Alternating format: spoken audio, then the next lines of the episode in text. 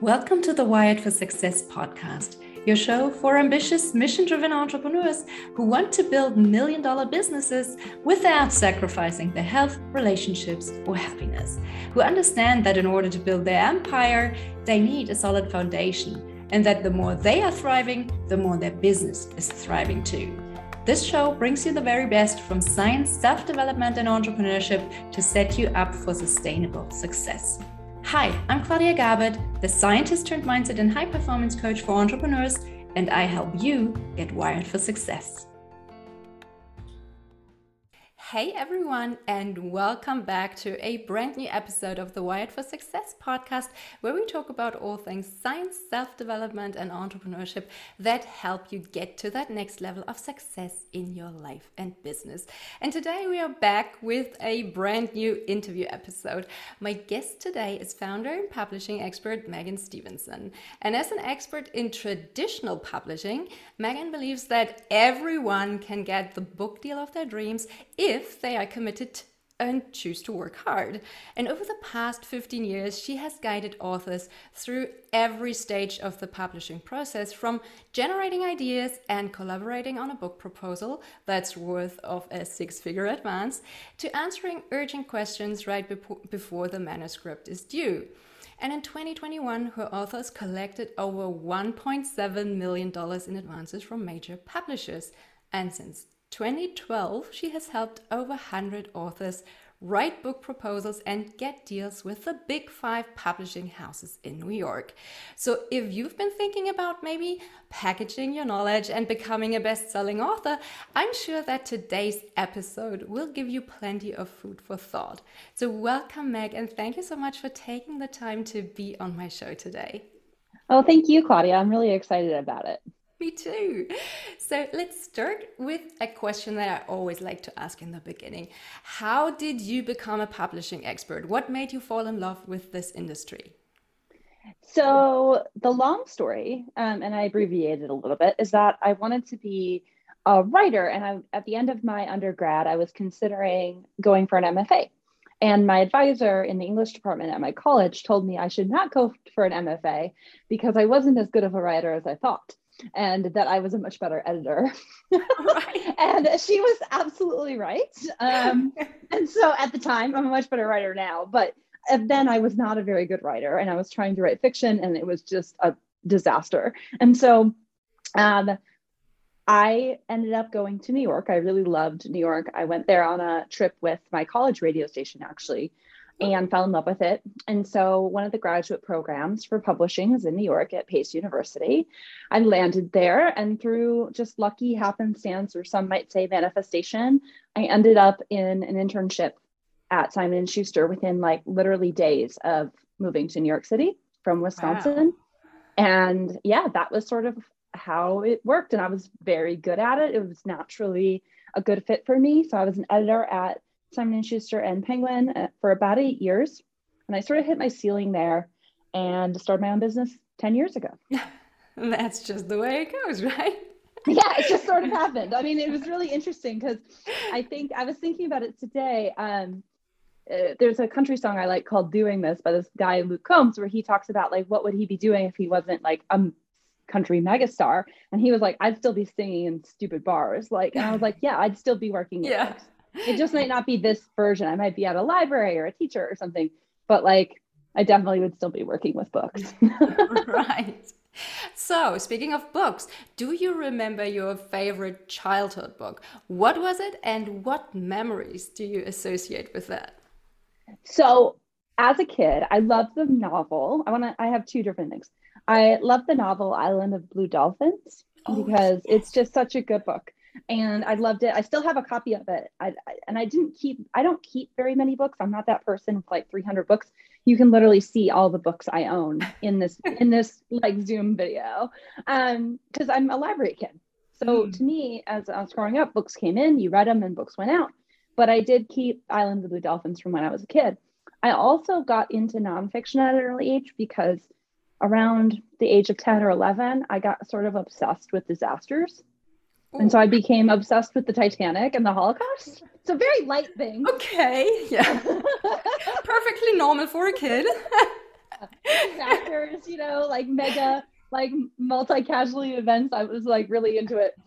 And so I read a lot of nonfiction. And so that was sort of my journey into the nonfiction realm at a very early age. Like I was over in the adult section of our bookstore at like a 10 or 11, 12. Okay, now you can give a shout out to your top three all time favorite nonfiction books. what are your nonfiction favorites? Oh, geez. Um, I mean, The Diary of Anne Frank, like that woman was just such a great writer. It's such an amazing book. Um, even now, like I reread it every few years. I just love that book so much. Um, I really like the work of Erik Larson. And so The Devil in the White City, I think, is the one about the Chicago World's Fair. That's a fantastic nonfiction book. Um, and the number three is actually a relative recent book, and it's a client's book. Um, we Should All Be Millionaires by Rachel Rodgers. I worked on the proposal for that book. Um, I just think from the beginning to the end, it's just a beautifully well done, commercial, successful nonfiction book. And it's a great example of what especially female entrepreneurs can write when they actually take the time to codify um, their ideas and messaging and get results for clients and then put that all in a book. Sounds great. Now, let's do a little thought experiment. So, if you were the aspiring author and I was the publishing expert, what book idea would you pitch? What story would you like to tell in your own book? So I work on prescriptive nonfiction. So that's like, that eliminates a lot, right? eliminates any kind of fiction, which, by the way, in case you forgot, is anything made up. Mm-hmm. So many people don't know that. it's sort of crazy. Uh, they missed that day in school. Uh, and I don't do memoir. So that takes a lot of stuff mm-hmm. out. I think for me, um, if I was writing that book based on my own experience, I would want to dive into why so many entrepreneurs fail. Because I think it's a really interesting idea of why do you know 90% of female owned businesses never make over six figures? Mm. like i would be digging into that because i think it's a very compelling interesting story. Mm, i would like to write that book with you. Okay. Let's do it. Let's do it. Do it now you work, as you said, with entrepreneurs and experts to help them get those book deals. So, in your professional opinion, who should write a book and who should not write a book? In other words, what do you look for when you qualify a potential client? Sure. So I think it's not necessarily who should write a book and who shouldn't, but it's who should write a book now and who should write a book later. Right. So who should write a book now? Um, we like to joke that we have millionaires and billionaires here um, in terms of our clients that are working on proposals. I have to give Rachel credit because she came up with this, but like I really think that Rachel Rodgers that I that you shouldn't write a book until you are in business for enough time that you have demonstrable re- replicable results and about $250,000 in revenue. There are exceptions to that rule, but I think in general that six figure mark it's not about the money it's not about the revenue and people can get there different ways right? If you have a $400 membership that's way different than if you charge you know $10000 $20000 $40000 for a service. So the revenue is not the only indicator but it is a leading in- indicator for me and my team that you are successful over the long term. Mm-hmm. so like if you're having you know $100000 a year then a $250000 a year then a $500000 a year something is happening in that business then then we can project it. Because most of the time with books it's going to take two years from the day you meet me and start working on a proposal until that book is out. And publishers like everybody else like to buy low and sell high right? And so that growth is really important.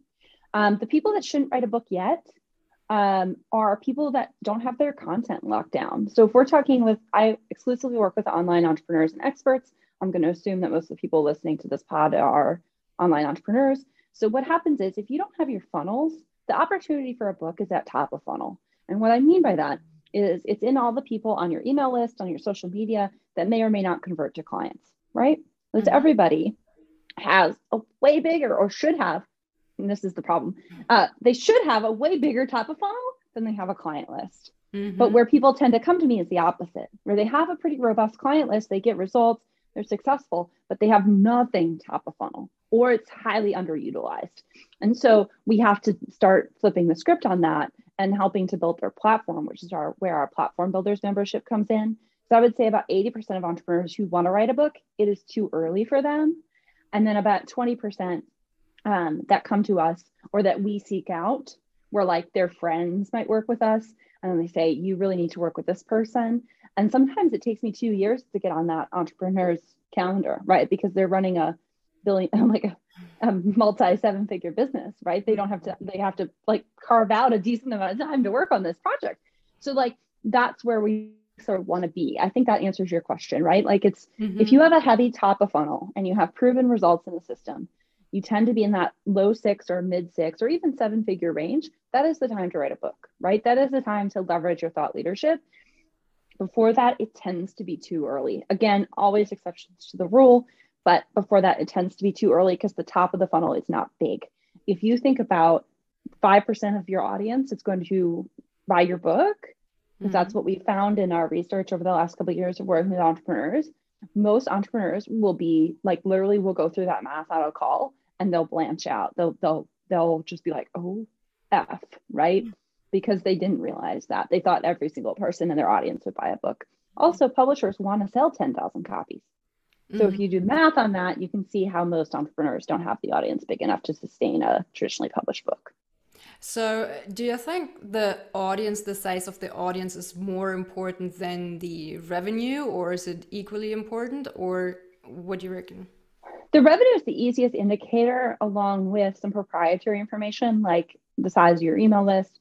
What publishers are going to do is they're going to Google a bee, right? They're going to do the cold. I do that too. When an application comes in, I cold Google somebody because that's the public information that the publisher is going to look at people tend to not lie about our email list, even though we totally could, right? Because yeah. I'm not asking, I never asked to see someone's like MailChimp or ConvertKit or Entreport, right? I'm just, yeah. I'm just trusting that they're right.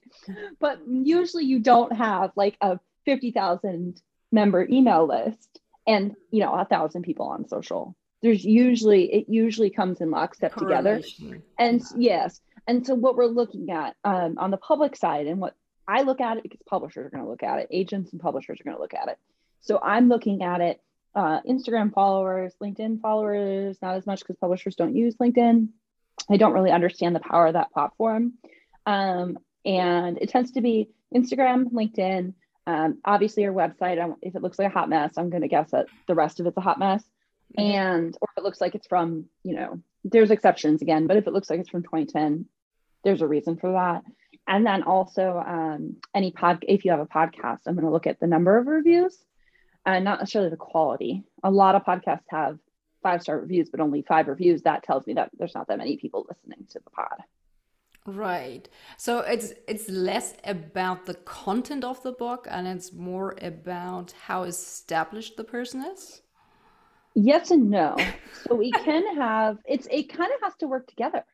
Mm-hmm. it's it, it sounds like a lot because it is a lot. It is this like magic. So it the first thing we look at is the idea because if the idea sucks we can't do anything. Right? Exactly. that's what i thought but it sounds like the idea is almost secondary is that yeah most of the time i think it's secondary not because it's not as important because it doesn't fail as often mm. so where mm-hmm. people tend to fail short uh, or fall short it's not a failure really it's a it's where people tend to not make the kind of standard I'm looking for is in the platform of the audience. Mm-hmm. It's not in the idea. Right. Uh, there's a lot of people like there can be failure in the idea. I see it a lot with coaches because coaches use a lot of the same ideas. So they use a lot of like limiting beliefs and thought work and you know, mind body integration. And that's all well and good. And we can still sell a book on that. It just can't be packaged that way So they've got to have a lot of intellectual property around it. Um, same thing with like personal finance, right? We're all talking, uh, every personal finance author I've ever worked with is talking about saving and spending, but they don't call it saving and spending. so it's really about creating your own personal framework that you yeah. can market and package, and at the same time, building that audience yes. so that you can sell your book to that audience.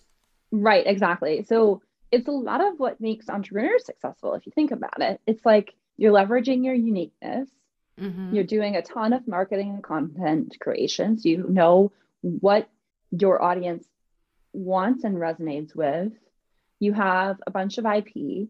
And then from there, you know, if you have like using Rachel as an example, because she's just the easiest thing that comes to mind. When we worked together, she had a mastermind that was 25K. Mm-hmm. Her model has significantly changed since then, but she had a, a mastermind that was 25K.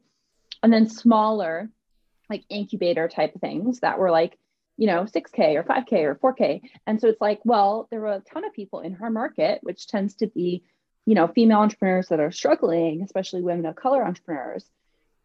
They couldn't afford that 4K. They certainly couldn't afford that 25K. So selling them a $25 book is really obvious and easy, right? Yeah. Um, and then she had a huge top of funnel. Uh, you know, the girl girlfriend can sell anything. Mm-hmm. And that's why her book was a bestseller. Right.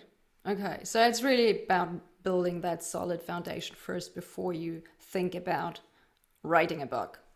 yeah, for sure. Because okay. the big problem with that too, and I, I talk a lot about this, is that when someone decides to write a book, they usually stop showing up. They go in the hidey mm. hole as like a writer, they put on their special writer hat, they become insufferable yeah. for six months, you know, and, and they just write. And it's like, that's fine. But like you're you're disappearing and platform growth audience growth marketing mm. is a lot like investing. The sooner you get in the market the more benefit you're going to have. So i think that's really like that's a mistake people make. And it's mm. it's not about you know it's really funny with our platform builder program. People will come to me and be like but i really want to write. I was like great. Write some emails. Write some content posts you know? Like you can like i got into entrepreneurship like early like i've been running my business for 10 years but i didn't start my funnel until mm-hmm. 2020 and i when i started doing all the funnel work in 2019 i was like i don't understand how people do this without being writers. Like i'm a content strategist. I'm a content strategist. I'm a writer. I'm an editor. So like ideas and content creation is not my problem. It's actually a strength for me. But i was like if that wasn't your strength i had no idea how people do it. Mm there's a lot of copywriting and everything with the social posts and so much stuff yeah. yeah for sure. Yeah i think the public um, image of the writer is just you know you find a little batch somewhere in the woods you go there for a couple of months and you just write and you write your book and it's going to be amazing and then it just sells like hotcakes. Yeah and that's the most load of crap that you can ever hear in the oh, world. Like, no. I know. Well, it's not just like that can work. I actually have a friend that literally does a retreat for mm-hmm. nonfiction, um, non narrative nonfiction writers, like literally in the woods in California. Um, like she literally hosts that, and I'm just like, I love her. I think she's great, but we are so different. I've hated like the capital W writer guy, you know, the guy that like smokes clove cigarettes and walks around with David Foster Wallace all college. I've hated that guy my whole life. I don't like literary fiction. Like it's not like it's so funny. I'm like not that kind of book person. Um, and I think when we think about, I think for me, I'm really uh like a more business person that happens to love books and sees books as a way to, you know, um, as a, a, a tool or a lever in your business. And so I think that's more of where I'm at. Um, but the other problem with that like Thoreau-ish idea of writing a book is that now, you know, you need to sell the book as the author. The book publisher really acts as a guide and as a distributor and as a business partner, but they're not doing a ton of promotion or marketing on your behalf. They can't. They just do too, way too much volume in terms of what they publish. Right. Okay, so now that we know who should write a book and when they should write a book or not write a book, let's talk about how they can write that book. So, how can aspiring authors get those six figure book deals we mentioned earlier? Hire me. No. Uh, I mean, yeah. Okay, so again, this advice is only for how to prescriptive nonfiction. So, if you're writing something else, like a novel or a memoir, there's different rules to that. Mm-hmm. However, in prescriptive nonfiction, so how to books, right? Books on parenting, personal growth, business, um, entrepreneurship, uh, personal finance. I'm trying to think of the parenting, uh, money, uh, all these different things, thought work, relationships, sex, um, gender identity. I'm just whipping through everything we've done in the last year, diet. Um, so, all of that, we're going to sell that on proposal. And I encourage people not to write their own proposals or buy any of those books about writing proposals because you should only have to do it once, right? Because once you're a successful author, once you get that first book deal and your agent and all these other things, um, you you won't have to do it again. They mm-hmm. will literally ask you if your first book's successful. They will literally ask you to write a second book with like a one liner in an email or a text. It'll be the easiest thing. That it's just like it's sort of mind blowing, right? And if you do have to write a proposal, you've been there already. You can do it again, right? You have a template to work with. So I really encourage people to hire professionals. There are some some things you DIY, right, and some things you don't. Um, mm-hmm. to me, publishing is like plumbing. You don't DIY that. You, painting, sure, you can DIY painting. But, you know, installing your bathroom vanity, nah, you're going to call a guy for that, right? Sure. Or a woman. So, like, I think that's really important. So, that's what I encourage people to do. It's just for most of the entrepreneurs that are ready to write a book proposal, it is below their pay grade to try to figure this shit out. Now, a lot of our clients feel really strongly that they want to write their own books. And I think that's wonderful. And so we can have them write the editorial content in a proposal. That's really easy. And it actually gives them a good idea of whether they actually want to write their book and whether they're actually capable of it, because a lot of times they're not. They're too busy, they're distracted, um, again, below their pay grade. Or it's just something that it, they just, you know, they're not professional book writers and the my team are. So that's something that's important. It also, for us, it's a business ask, right? So it's not coming out of their own personal funds it's coming out of their business and there's a big ROI on it. Our mm. fees are, you know, top of the market. We charge $35,000 currently for a proposal. This is February 2022 in case I change that. but our clients get our first time authors last year got $175,000, right? Mm-hmm. And even if they hire us to write the book with them, they're still making, you know, a 50% uh, 100% return on that fee so it's just a smart business decision um, you know if you don't you know run your own ads if you don't run your own entreport if you like all these other things you outsource this is another thing you can outsource right you don't pay your own taxes like don't write your own book proposal either like we can do a great job of it um, we can do a better job of it and we can get you more money gotcha so just just hire a professional yes, please, and hire us because we're the best. Yeah. Uh, literally, I had an agent uh, yesterday. Um, an agent text me and be like, "You are like," he's like, "I there's nobody like you like that," and I'm not. That's not from me. I can send you the screenshot. Like literally, like because I know I used to receive pros proposals and and be an editor who acquired them. I know all these agents that work in this space. I know what's sort of happening in that world. I can pick the brain of the editor. I can pick the brain of the agent. Um, and I know the client and I know the market really well. So it's just that that whole dovetail together it's just what makes our services so valuable to our clients.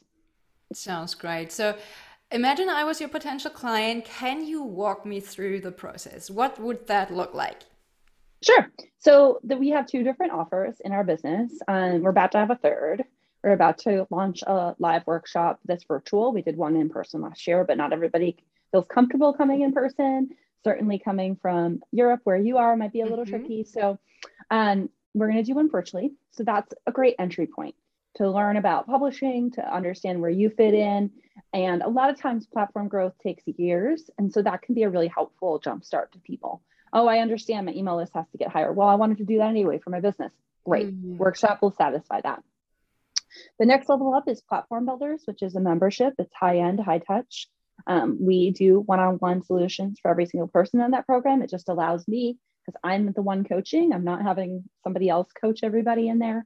Um, it just has allows me the time um, to run the Slack channel, answer everybody's questions.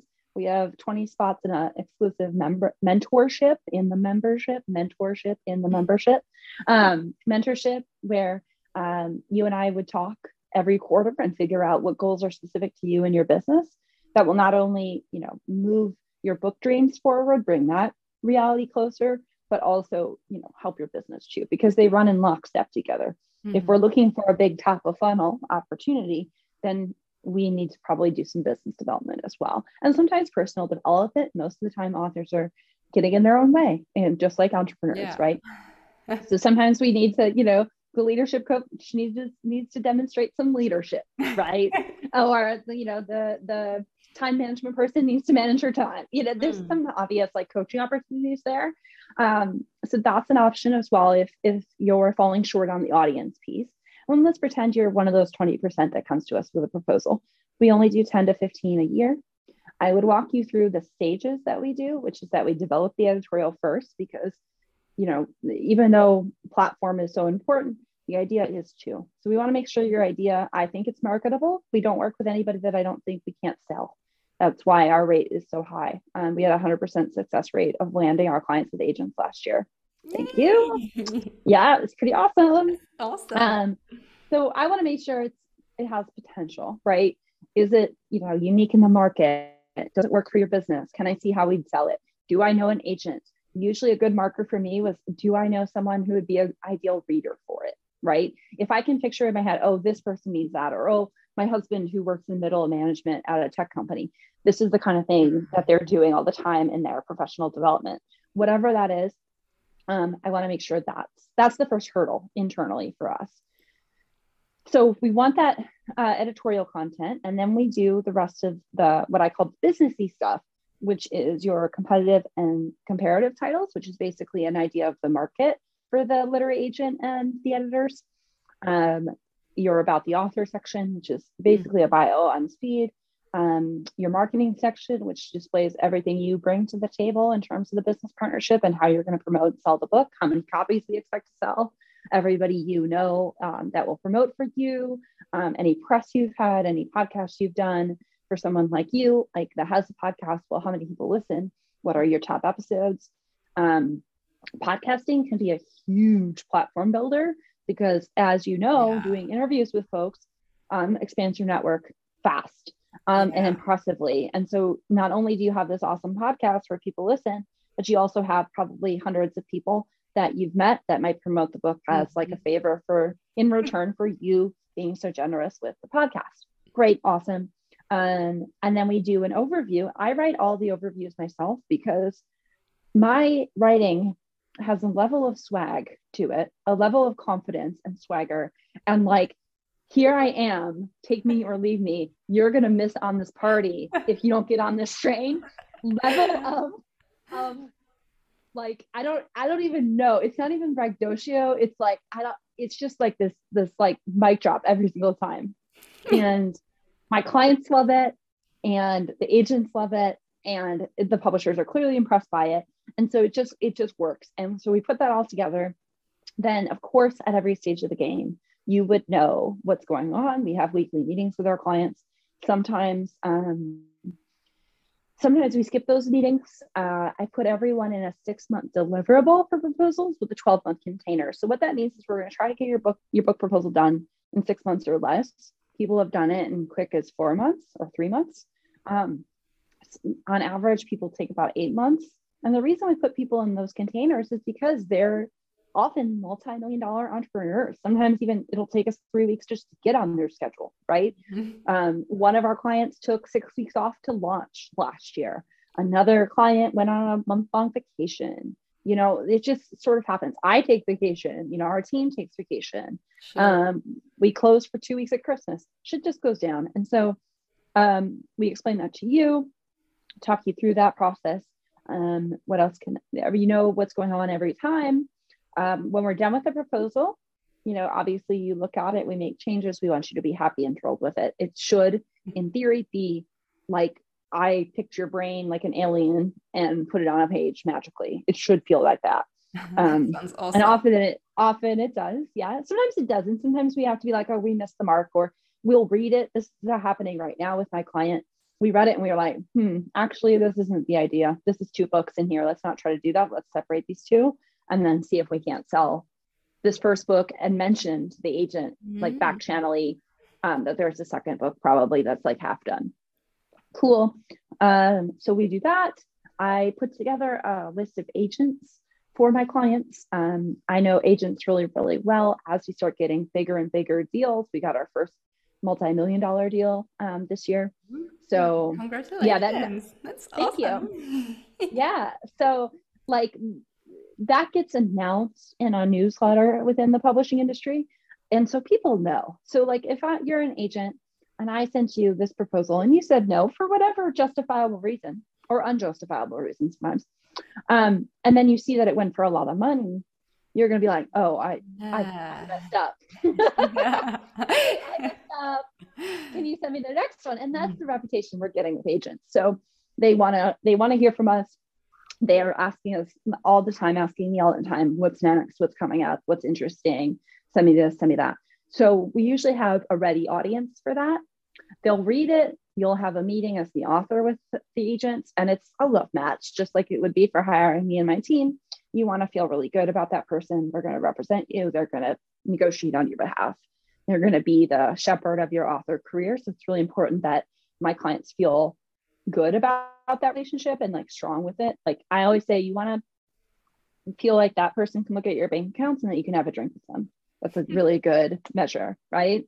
Um, and that's worked really well for my clients. So then the agent makes an offer. Um, there's an agency agreement they have to sign that we're not really privy to.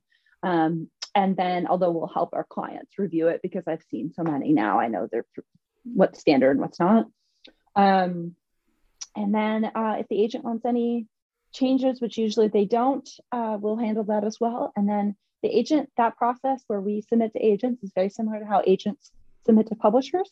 Um, so that's what happens. We usually find out after the fact what sort of happened um, in the last year. Most of my uh, proposals have gone to what's called an auction, which is kind of like a bidding war for properties um, in terms of like people get in on it, they want to buy it, they want to, they're interested in it, and then sometimes it runs the advance up heavily, like with my multi-million dollar client that we all thought it would go for a lot of money. We didn't think it would go for that much money, um, but it did because everybody was bidding on it, everybody was interested in it, everybody wanted it.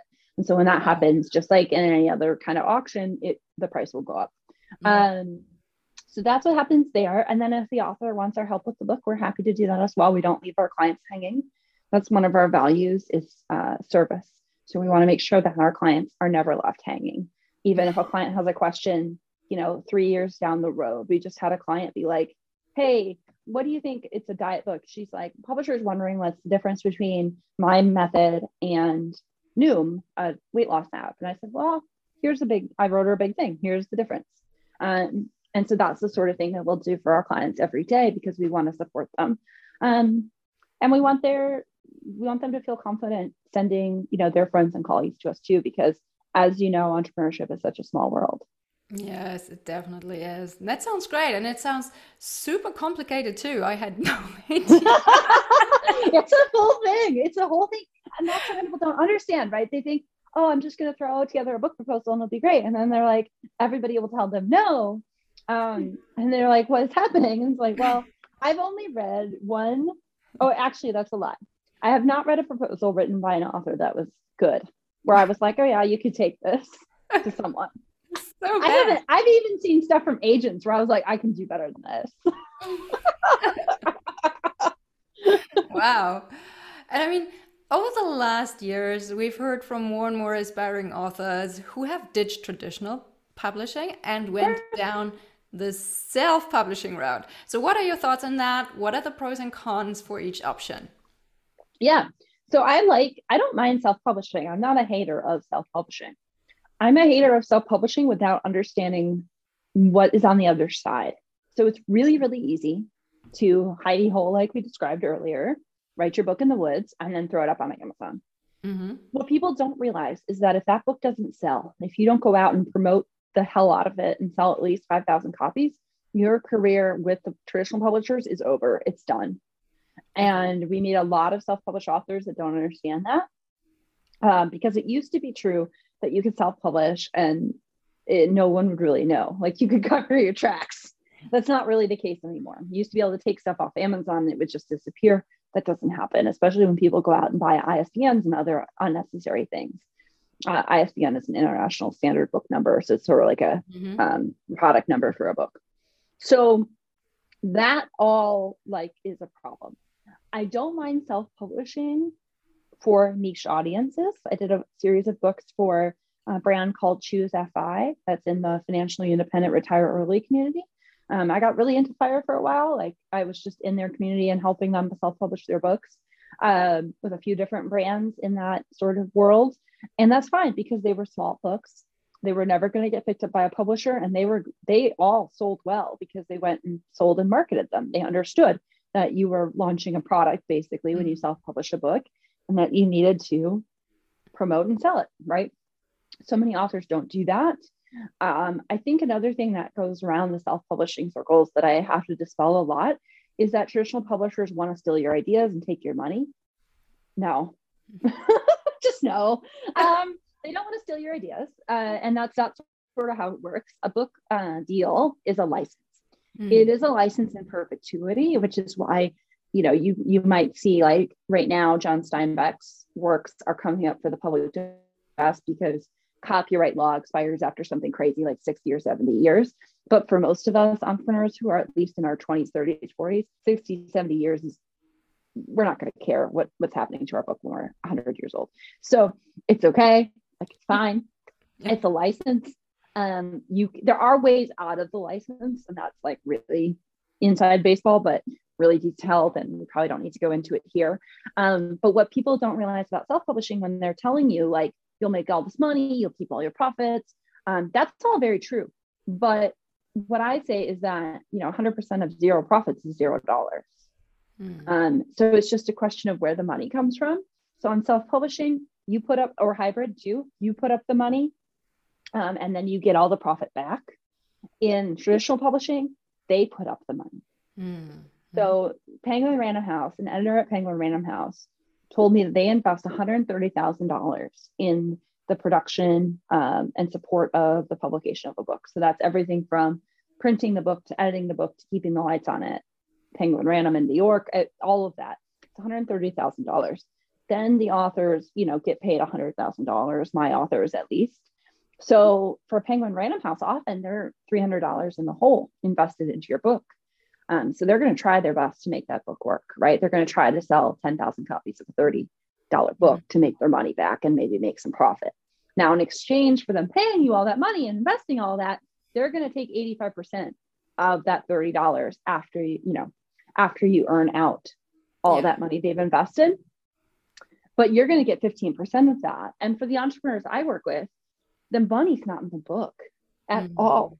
The money yeah. is in everything that results of the book you know mm-hmm. um, bringing up my client Rachel Rodgers again she's just the best example recently of this is like when her book came out not only did she sell like i think she's probably up to 50000 copies now so she's well beyond the advance she got but she you know leveraged those book sales into sales of a new course she has that she's mm. launching this week and into her membership right and so that book yes it makes her money but like really the money's in the membership yeah. it's in the other offers that go up. And that's what a lot of people fail to remember is that it's it's not necessarily like publishers aren't out to get you number one. They they don't care that much right? They're just trying to make money like everybody else. Like everybody else in these streets they're just trying to make a successful business.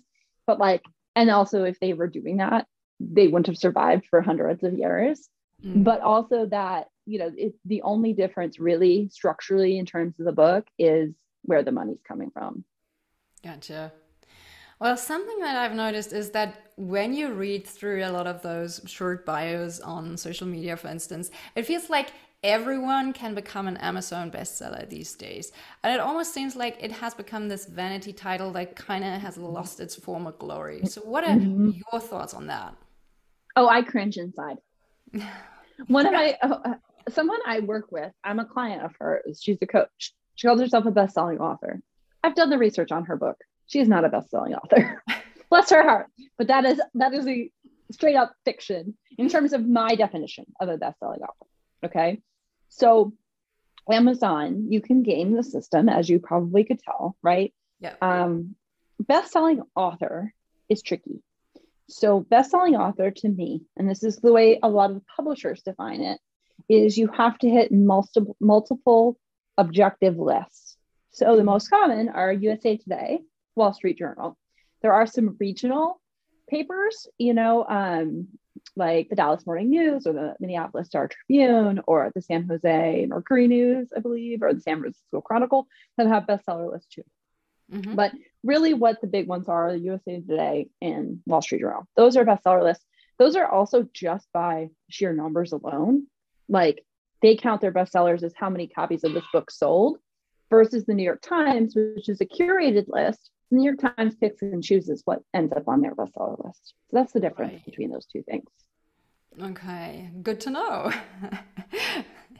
Yeah. So, last but not least, where can our listeners find you online if they want to connect or work with you? Of course. So, you can find me at my website, meghanstevenson.com. That's M E G H A N S T E V E N S O N.com. I'm also on Instagram at, at Meg Stevenson's, M E G S T E V N S O N. And of course, Claudia, I'm going to be sharing one of my favorite opt-ins for entrepreneurs, mm-hmm. the three steps entrepreneurs need to know about getting writing a book, writing or publishing a book. I forget the title, but anyway, it's three steps that entrepreneurs need to know. It's a lot of what we talked about here, but I think it's really helpful um, for my entrepreneurs. Um, so if you want to check that out, that would be great. Um, and yeah, that would be awesome. That would just come in and tell me you found me through Claudia. Yeah, that's wired for success. Yeah. I I will make sure to include all those links in the show notes so that people can easily find you. So thank you so much, Meg, for all those tips and insights. I can almost feel all those new books come to life with your help. It's gonna be amazing. oh, thank you so much. Yeah, I, I'm really passionate about educating people about publishing because I see a lot of authors and entrepreneurial authors in particular making mistakes because there's not the right information out there. So mm-hmm. just sort of beware of all the like what's funny is like, you know, people will come to me and say, but I saw this about self-publishing and traditional publishing. And I'll say, where did you find that though? And most often it's on a self-publishing website. Yeah. So just be aware of where you're getting information from. I mean, I'm as biased as everybody else, right? I'm I'm pro traditional, it, but it's not the right for it's not the right solution for everybody. So uh, get yourself educated. You know, come to sites like mine, subscribe to my email list. Um, we give lots of free education there, and just make it an informed decision for yourself and your business. Sounds great. Thank you again. Take care. Thank you.